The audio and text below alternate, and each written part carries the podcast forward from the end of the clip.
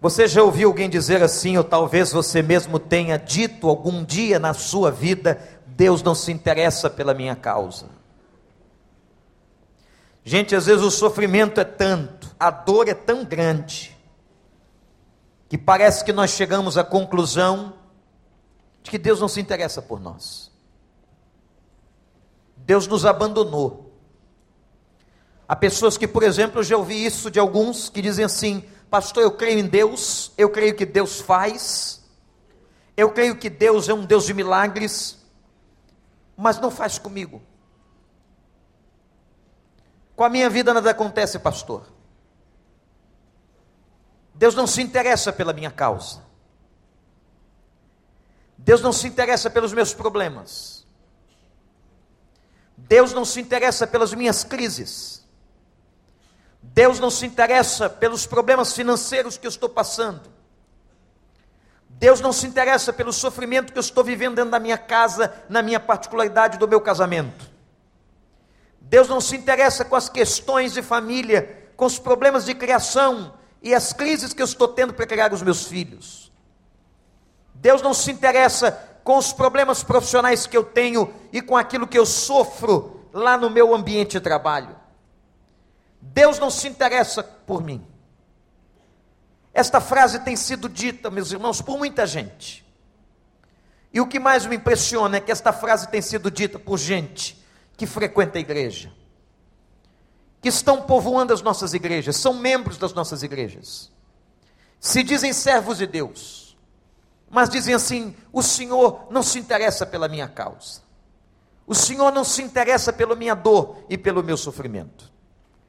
Houve um dia na história do povo de Israel que eles estavam sentindo exatamente isso. Mas o fato é que quando nós estamos sentindo isso, dificilmente nós dizemos isso. E se alguém nos perguntar, você está sentindo assim? É bem provável que a gente, por falta de coragem, de admitir um sentimento desse que parece pouco nobre, é muito difícil a gente dizer, e talvez nós digamos a quem nos indague: não, eu não penso assim. Mas no fundo da alma, no fundo do coração, talvez muitos de nós que estamos aqui nessa noite já tenham pensado dessa forma. Já tenham dito em algum momento da vida, em algum momento de lágrima, em algum momento de desespero dentro de casa: Deus não se interessa por mim. Deus parece que existe, porque está tudo aí.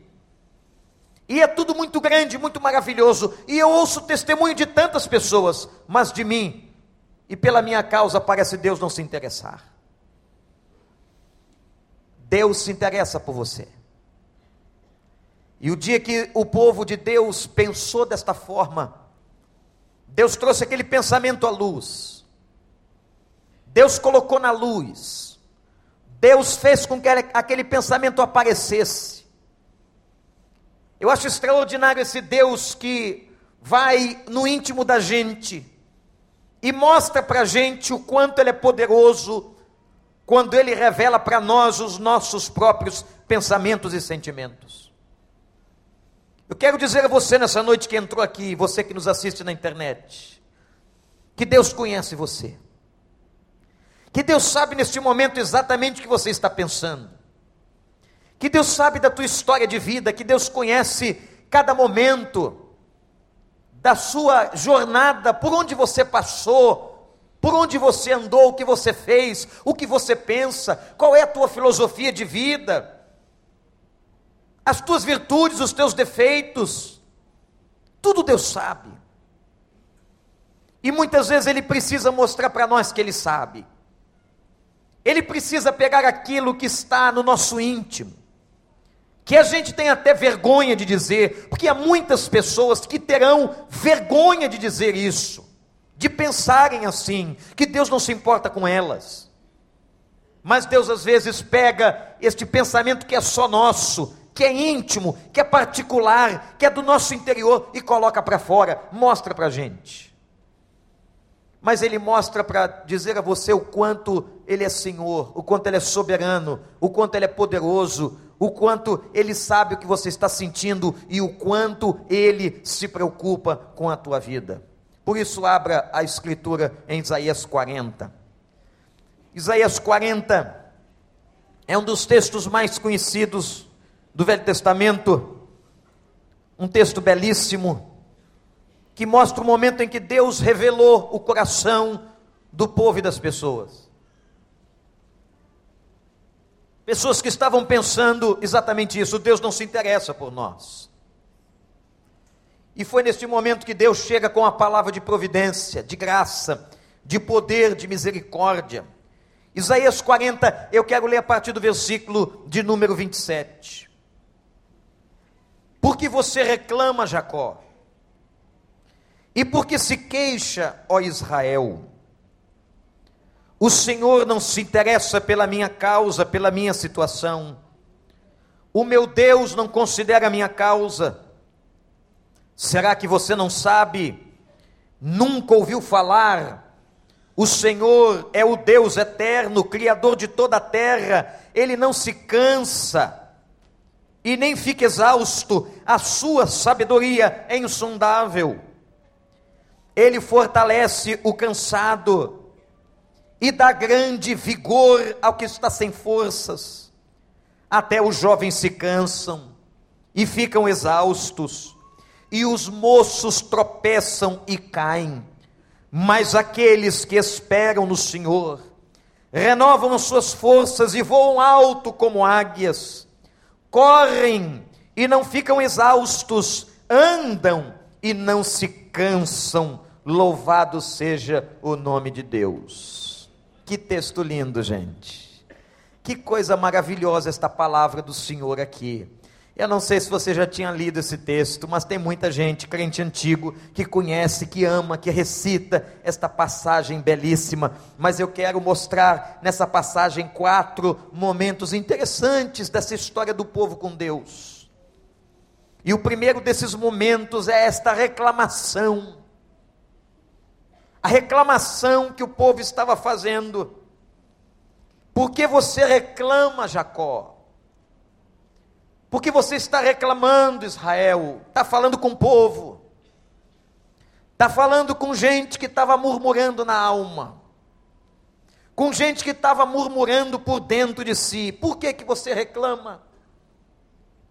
E a reclamação que eles estavam fazendo era uma reclamação muito definida, muito clara, muito única. E a reclamação, gente, era a seguinte: Deus não se interessa pela minha causa.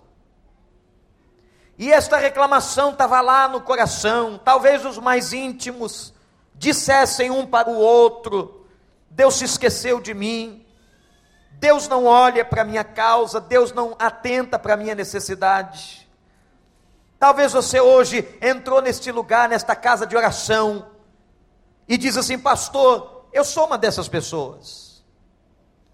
Eu sou uma dessas pessoas que está com o coração reclamante diante de Deus, questionando, eu tenho questionado, pastor, a fé, eu tenho questionado a existência de Deus, eu tenho questionado o amor de Deus, eu tenho questionado o poder de Deus, eu tenho questionado a graça de Deus. Sabe uma das coisas mais maravilhosas do nosso Deus? É que Ele não se aborrece com a gente, quando nós nos queixamos dessa forma. Ele não nos elimina, ele não nos aniquila, ele não nos apaga. Ele não diz assim: olha, eu estou cansado da queixa de vocês, da reclamação de vocês. Ele não diz isso.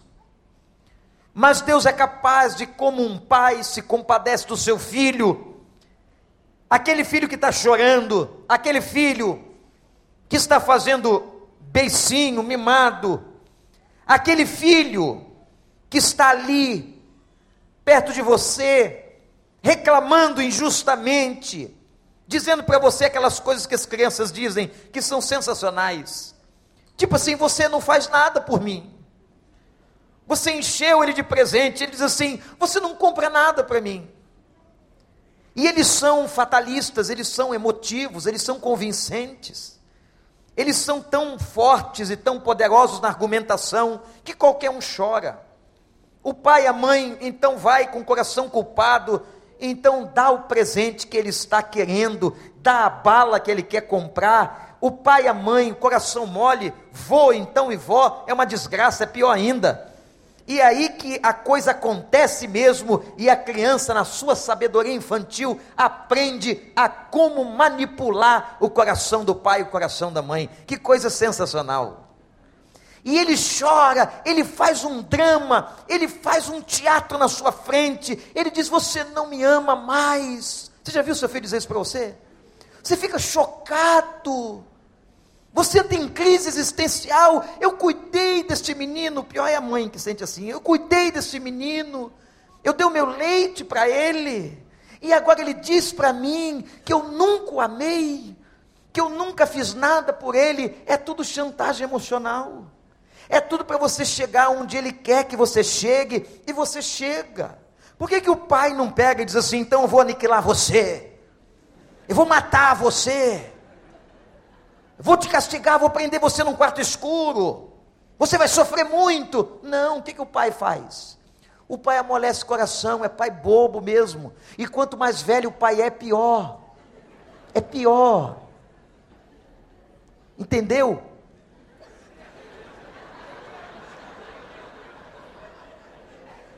Aí ele vai e manipula mesmo. E o avô e a avó e faz aquele negócio na casa. Deus me elimina a gente. É como um pai que se compadece, senta do nosso lado começa a conversar com a gente. E começa a questionar. Como um pai mesmo diz assim: meu filho está reclamando por quê? Agora eu estou falando de Deus com você. Menino mimada, mimado, menina mimada, menino mimado. É com você. Está reclamando de quê, meu filho? Você está triste, está dizendo que eu não olho para a tua causa, que eu não sei o que você está passando. Eu sei. Eu sei o que você está passando. Qual é a dor? É interessante que a nossa dor ela é proporcional ao tempo que a gente tem de vida. Qual é o problema da criança? O problema dela é muito grave, a gente não comprou um tal de um caminhão que ela queria. O problema do jovem e do adolescente já é outro. O adolescente está descobrindo a vida. E ele está entrando em crises relacionais, ele está descobrindo que há traição no mundo, que os amigos não são tão fiéis, ele está começando a se conectar, ele começa a falar com um com o outro. Qual o problema do jovem? É entrar na vida profissional, é encontrar alguém para se casar. É. Aliás, essa semana é dia dos namorados, não é verdade? Talvez alguém vai reclamar com Deus: Senhor, não está ouvindo a minha causa. Senhor, ouve o meu clamor. O Senhor até agora não me atendeu. Clame ao Senhor e Ele ouvirá você. Mas Ele pode dar o que é bom para você. Mas faça a sua parte. Tome um bom banho, se perfume, cuide da sua vida. Coloque-se em oração.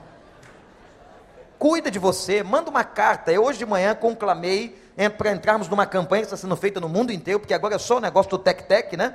E é só e-mail, é só não sei o quê. Escreva a campanha seguinte: escreveu uma carta de punho. Quantos aqui têm namoradas ou namorados estão casados ou solteiros? Quem tem namorado, levante sua mão. Os casados e os solteiros, levanta a mão. Isso. Mas que coisa. Isso. Então hoje a tarefa é a seguinte: você vai escrever uma carta de amor para ela no dia 12 e vai ser uma carta daquelas românticas aquela como você não escreve há mais de 30 anos. A última foi no guardanapo do restaurante, lembra? Que ela guardou até hoje, sujo de batom, de baba de macarrão, e ela estava lá o poema que você escreveu para ela com tanto carinho. Escreva uma carta. Gente, quantas reclamações nós temos. E agora eu quero mostrar a você um segundo aspecto desse texto, é quando Deus chega e Deus se apresenta. Como se Deus precisasse fazer isso.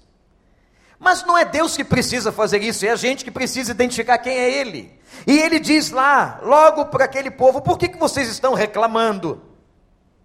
Será que vocês não sabem, verso 28, nunca ouviram falar, que o Senhor é Deus eterno? O Senhor é Deus eterno. Aqui o texto de Isaías apresenta quatro características de Deus apresenta e diz assim: esse Deus é eterno. O Deus, gente, é quem nós cultuamos, a quem nós adoramos, para quem nós estamos cantando aqui. em nome de quem esta obra toda é realizada. É um Deus eterno, é um Deus que não morre, é um Deus fiel, é um Deus que subsiste e existe para todo sempre. O meu Deus, o Deus Pai de nosso Senhor Jesus Cristo, o Deus dessa igreja, o Deus da sua vida, é Deus eterno. Aleluia! Outra característica que diz assim: esse Deus é criador. Está identificando quem está falando contigo? Está identificando? É um Deus eterno, foi o Deus que criou todas as coisas. O que você está vendo? O sol, a lua, as estrelas, as montanhas, as árvores, os mares, os lagos. Nós estamos sentindo o ar que respiramos, a beleza da criação, a beleza de uma flor, a beleza do ser humano, seja o que for, nós temos que entender: quem criou todas as coisas foi o Senhor dos exércitos e criou com a sua palavra, e ele disse: haja e ouve, e ele disse: haja luz e houve luz, haja terra e separação dos mares, e assim aconteceu. E teve um momento especial que Deus pegou então, ele não falou mais, ele pega do barro e com as suas próprias mãos ele forma o homem, a sua imagem e a sua semelhança, e a Bíblia diz assim: tudo que Deus tinha feito era bom, mas agora, quando ele formou o homem, ele olhou e disse: é muito bom. Louvado seja o nome do Senhor. Por mais incrível que você possa pensar, quando Deus fez você, Ele disse: é muito bom. Quem estraga é a gente. A gente é que estraga, mas a criação de Deus é algo tremendo. E agora Deus está se apresentando aquele povo reclamão. Povo reclamão, presta atenção. Povo reclamão, eu estou falando com vocês. Quem está falando com vocês é o Deus eterno, é o Deus criador. E é uma outra característica que ele apresenta: é um Deus que não se cansa de vocês. Olha, só esta palavra, nós devíamos sair daqui agora, todo mundo pela Avenida das Américas, pulando, exaltando, glorificando a Deus. Deus não se cansa de mim, aleluia. Deus não se cansa de mim, aleluia. Deus não se cansa de mim, porque, gente, você e eu somos uma mala pesada. A gente reclama, a gente pede para ter rei, depois reclama do rei. A gente pede para sair do Egito, depois quer voltar para o Egito. Não é assim? A gente diz assim: Eu estou sofrendo aqui, me leva para lá, quando está lá, quer voltar para cá. O ser humano, eu sei que não é vocês, não é um pessoal aí de fora, mas é um pessoal muito esquisito. Muito esquisito. E aí ele diz assim: Eu sou o Deus eterno, eu sou o Deus criador de tudo que vocês veem, e eu não me canso de vocês. Você pode dar um aleluia a Deus, porque ele não se cansa de nós? E diz assim ainda: E eu não fico exausto. Por que, que Deus está dizendo isso? Porque Ele está dizendo assim: Eu nunca direi a vocês, chega. Eu nunca direi a vocês, não aguento mais, não quero saber de vocês, nunca. Eu não me canso de vocês. O amor de Deus por nós, gente, é infinito.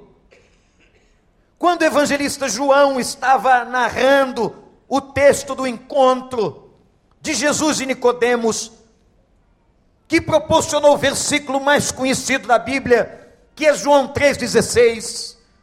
A palavra diz assim: E Deus amou o mundo de tal maneira, não havia uma forma um adjetivo, uma palavra que pudesse traduzir esse amor de Deus. O poeta já dizia, Daladier, se o mar todo fosse tinta, o céu todo fosse papel, e cada homem escrivão, nem assim daria para descrevermos a grandeza do amor de Deus. O amor de Deus por nós é infinito, imensurável, maravilhoso. Ah, Deus me ama. Se você acho que nunca foi amado por alguém de verdade. Que tem gente assim. Tem gente que eu já ouvi declarar no meu gabinete, irmãos, pastor, nunca senti amor de uma pessoa. Eu quero dizer para você, como eu disse a elas, Deus ama você. E Deus estava ouvindo aquela queixa, aquela reclamação, e Ele se apresenta. Ele diz através de Isaías: quem está falando aqui é o Deus eterno. Quem está falando aqui é o Deus Criador, é o Deus que não se cansa e não se exausta. Você, quando saiu da sua casa hoje e veio para cá, Deus sabia que você vinha. E porque Ele sabia que você vinha, Ele colocou pelo Espírito Santo no coração deste servo aqui deste simples profeta de Deus esta palavra. Sabe por que ele colocou essa palavra no meu coração? Por sua causa. Eu não sei como é, mas eu sei que o Espírito Santo vai pegar esta palavra e ele já está traduzindo para você. Ele está revelando este amor por você e ele está falando para você. Deus está dizendo hoje: Eu te amo, eu te quero, eu não me canso de você, você não me exausta e eu sou capaz de sentar e ouvir todas as tuas queixas e as tuas reclamações. Como Deus é bom! Mas agora um terceiro aspecto desse texto. O primeiro foi a reclamação daquele povo. O segundo foi Deus se apresentando, mas agora Deus vai dizer o que ele é capaz de fazer. E quando Isaías faz esta revelação, faz um povo sofrido, um povo cansado, um povo adoecido, um povo cativo, e nesta hora, irmãos, é nessa passagem que nós vamos encontrar uma das expressões mais lindas no verso 29. Que diz assim: Ele fortalece quem está cansado. A pessoa que está cansada ainda não é uma pessoa que se deu por derrotada definitivamente, não. O cansado é aquele que está sentindo o corpo pesar. A situação emocional está pesada. A crise me laçou. Está me trazendo esgotamento físico e psicológico. Porque a crise nos esgota. A dor nos cansa. A rotina do problema aquele problema que não vai embora, aquela nuvem que não desaparece, aquela crise que não acaba, isso cansa. E você talvez pense assim, pastor, é só comigo. Não, cansa a mim. Cansa essa pessoa que está cultuando aí do seu lado. Cansa, gente. O cansado é aquela pessoa que foi laçada pelo sofrimento, mas ainda não morreu ele está cansado.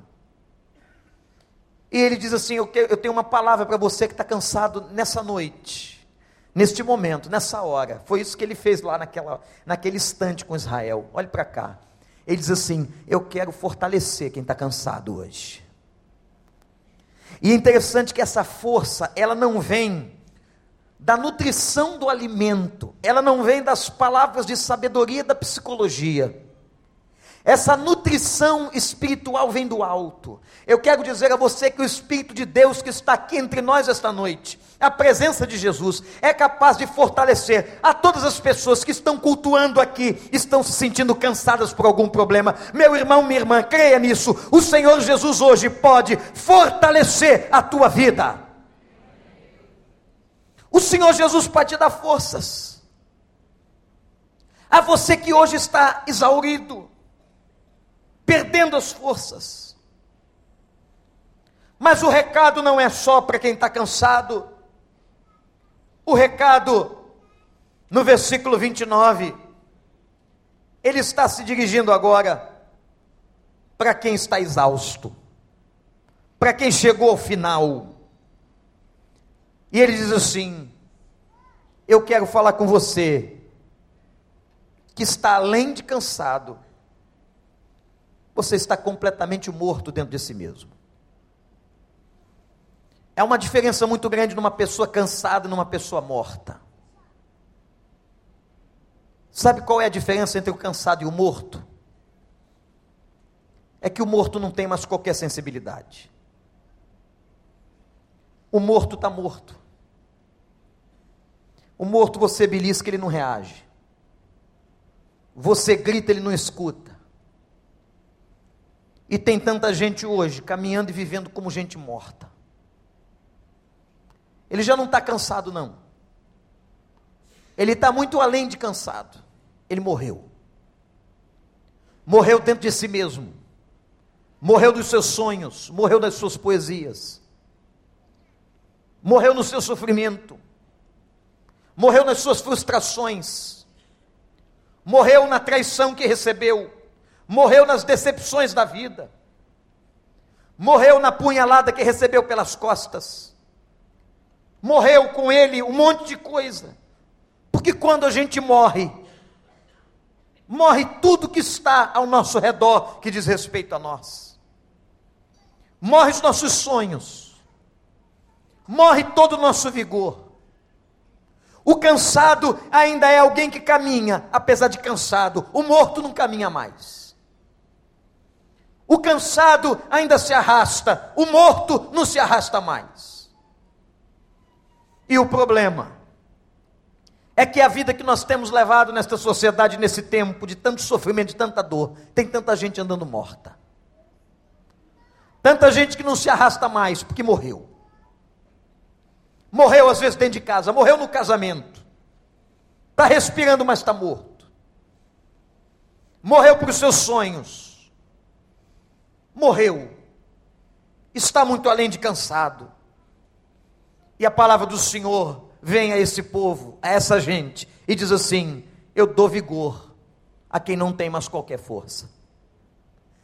O Senhor, aquele mesmo Senhor, Diz o versículo 29 que fortalece quem está cansado, que fortalece aquele que está começando a gastar as últimas energias. Esse mesmo Deus que fortalece quem está cansado é o Deus que dá vigor e que levanta aquele que está morto, em nome de Jesus.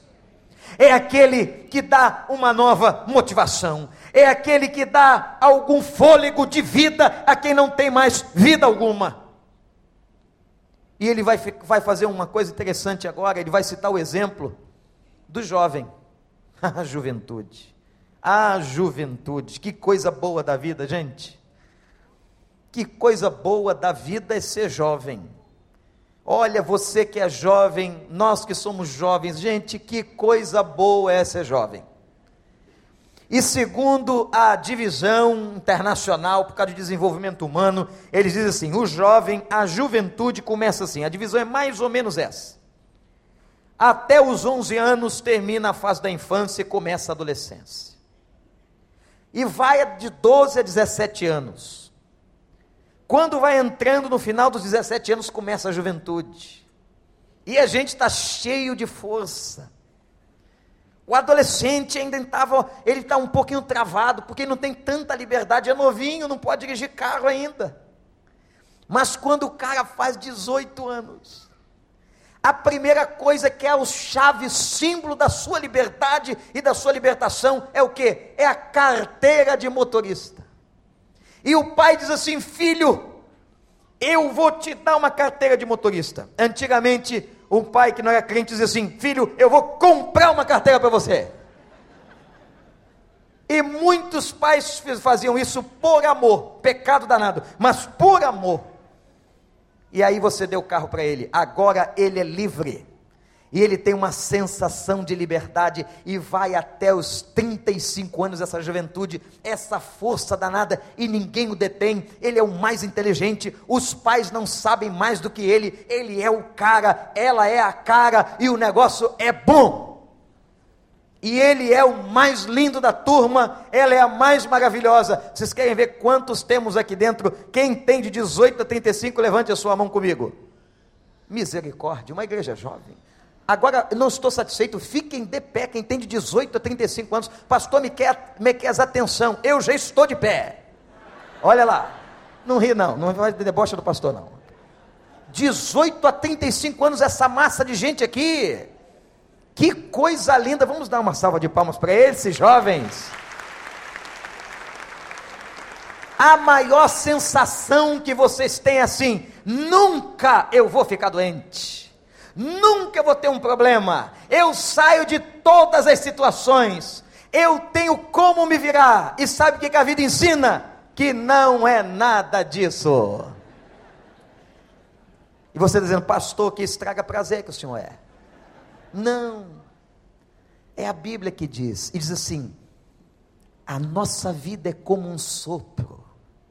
No outro dia, irmãos, no outro dia, o Silviano era um jovem.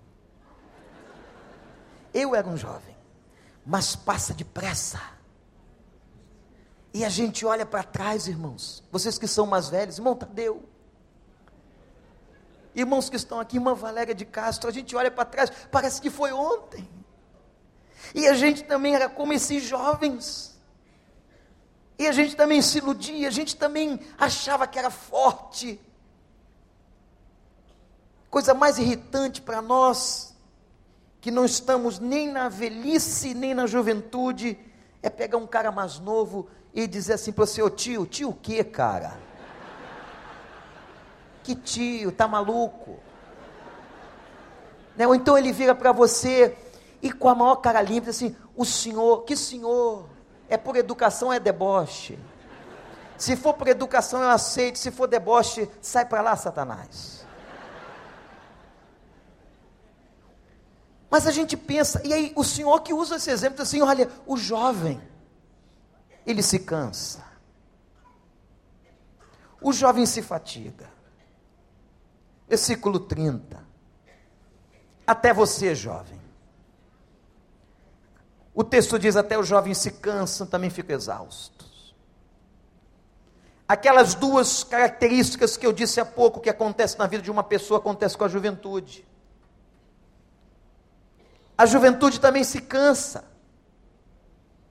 A juventude perde as forças. E quantos jovens perdidos sem forças? Eu louvo a Deus porque nós temos tantos jovens na igreja uma das minhas maiores alegrias é ver vocês. É ver os nossos adolescentes, porque eu também me converti na adolescência. Como é bom a gente ver uma igreja de jovens, que nessa hora agora a gente podiam estar em tantos outros lugares, mas optaram de estar na casa de oração. Eles podiam estar metidos como dezenas e centenas nas boates da cidade. Eles podiam estar agora bebendo todas, experimentando tudo, mas estão aqui porque têm fé no coração. Estão aqui porque de alguma forma e da forma deles eles amam a Deus. E que alegria nós temos de ver vocês jovens. Que alegria nós temos. Os pais de vocês têm quando vocês estão chegando na igreja e a gente vê a casa do Senhor cheia de jovens. Louvado seja Deus e que Deus multiplique e abençoe a nossa juventude e essa nova geração. Que você sempre ore por essa juventude. Não fica aí nessa posição crítica, não. Dizendo o seguinte: ah, o meu tempo é que era bom, era bom nada. Era bom nada. Coloca o joelho no chão e ora por eles clama por eles. Eles estão enfrentando uma vida mais muito mais dura do que a nossa. Muito mais difícil, com muito mais propostas, com muito mais portas destrutivas. E há tantos jovens cansados. Eu ouvi o pastor Fernando contando que ele estava recebendo um rapaz da rua, viciado em crack. E o rapaz correu para ele e chorando pediu: Por favor, me ajuda a sair daqui. Eu não aguento mais esse lugar, eu não aguento mais fumar cachimbo de crack. E ele está amarrado, ele estava amarrado pelo diabo. Vocês já viram como é que o diabo está fazendo? O diabo está com suas armadilhas na porta das melhores escolas. Eles agora estão misturando maconha com crack. Para quem pensa que só um tapinha na maconha não tem problema, e você não sabe que lá no tapinha da maconha você vai absorvendo também crack, e a dependência cerebral do crack é quase que imediata. Tem tanto jovem cansado. Tem tantos jovens pedindo ajuda. Tem jovens chegando em casa chorando pedindo ajuda ao seu pai e à sua mãe. Tem tanta gente, como Isaías diz aqui, o Senhor revelando, os jovens se cansam e se exaustam. Tem tantos jovens mortos, que não tem perspectiva de vida, não tem esperança, não tem alegria, não tem paz. Tem tanta gente morta. Mas eu quero dizer a você que é jovem que está aqui, ou não importa qual seja a sua idade ou o seu problema, o mesmo Deus que dá força ao cansado, Ele dá renovação àquele que não tem nenhum vigor, e Deus pode te dar graça em nome de Jesus. E o quarto e último aspecto desse texto é o segredo de tudo. Qual é o segredo então, pastor? Qual é o segredo quando eu penso que Deus não se importa com a minha causa?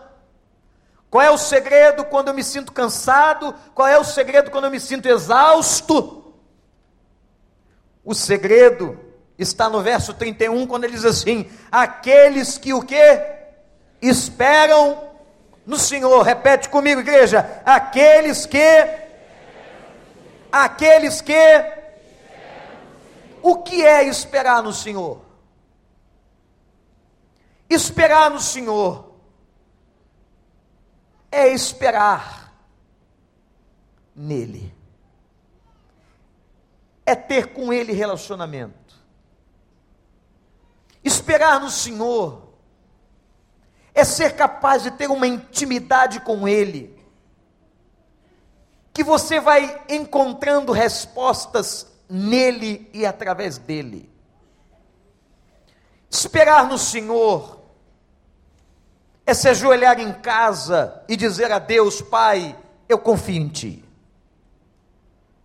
Esperar no Senhor é quando você recebe uma proposta e diz assim: Pai, opina, dirige, mostra o que, que eu devo fazer. Esperar no Senhor é não se desesperar. Esperar no Senhor é quando você abre a Bíblia e vai buscar para a tua vida solução para todos os teus problemas. Esperar no Senhor é ter com Ele relacionamento. Esperar no Senhor é ter intimidade. Esperar no Senhor é ter confiança. Esperar no Senhor é ter fé. Esperar no Senhor, esperar no Senhor é estar em torno do Senhor. A solução da vida. A solução para renovar as forças, gente. A solução do cansado, a solução do exausto é ter intimidade com Deus. Eu quero fazer uma pergunta muito simples. Você tem tido momentos de intimidade com Ele? Você tem fechado a porta do teu quarto sozinho e falado com Ele, rasgado o coração? Você tem aberto a Bíblia? Você tem jejuado na presença dEle, procurado a face dEle, clamado a Ele, se apresentado a Ele? Eu disse hoje pela manhã: a gente não pode se conformar com uma vida medíocre, com um cristianismo medíocre, em que pessoas às vezes oram uma vez por dia durante dois minutos que vão abrir a palavra uma vez por semana. Não, esperar no Senhor não é isso. Esperar no Senhor diz respeito a uma entrega, a uma confiança, a uma fé, a estar com Ele, a desfrutar da Sua presença. Esperar no Senhor é gozar com Ele, da graça e da misericórdia. E o texto termina dizendo o que acontece com gente que espera no Senhor. E ele fala de três ações ou três momentos maravilhosos, assim, eles voam como águia. Quem espera no Senhor terá suas forças renovadas e voarão como as águias. Sabe qual é a característica do voo da águia? Ele é muito alto, não há pássaro que voe mais alto que uma águia.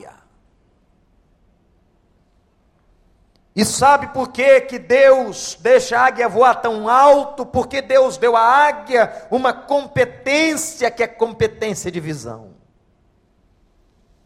Como as águias enxergam longe, lá no alto das colinas e das montanhas, nos voos mais altos que elas dão, elas enxergam sua presa, caminhando no chão. E Deus diz para nós: se você aprender a esperar em mim, você que está cansado, Eu vou elevar a tua vida em voos altos. A gente, Deus não quer de nós vidas medíocres, mas Ele quer que você voe alto em nome de Jesus. Que você saia do patamar que está, mas que você vá o mais alto que você puder na sua vida. Deus quer colocar você em lugares altos e com muita visão espiritual. E diz o texto: os que esperam no Senhor voarão alto como as águias, terão visão longínqua da vida, dos caminhos, mas também vão correr. Parece que aqui está falando com jovens. Vão correr e não vão ficar exaustos, porque serão alimentados da força do Senhor. Mas ele fala com os mais velhos e diz assim: e os que caminham, os que caminham, não vão se cansar. Tem gente que não pode correr mais, só caminha. O tempo passa. Aqueles que correm não ficarão exaustos. Os jovens, os que caminham, não vão se cansar os que esperam no Senhor renovarão suas forças. Que o Espírito Santo renove tuas forças agora. Que o Espírito Santo dê a você graça. Você que entrou aqui cansado, ou você que entrou aqui exausto, que está morto, Ele quer te elevar. Ele não quer você onde você está, Ele quer você em lugares altos em nome de Jesus.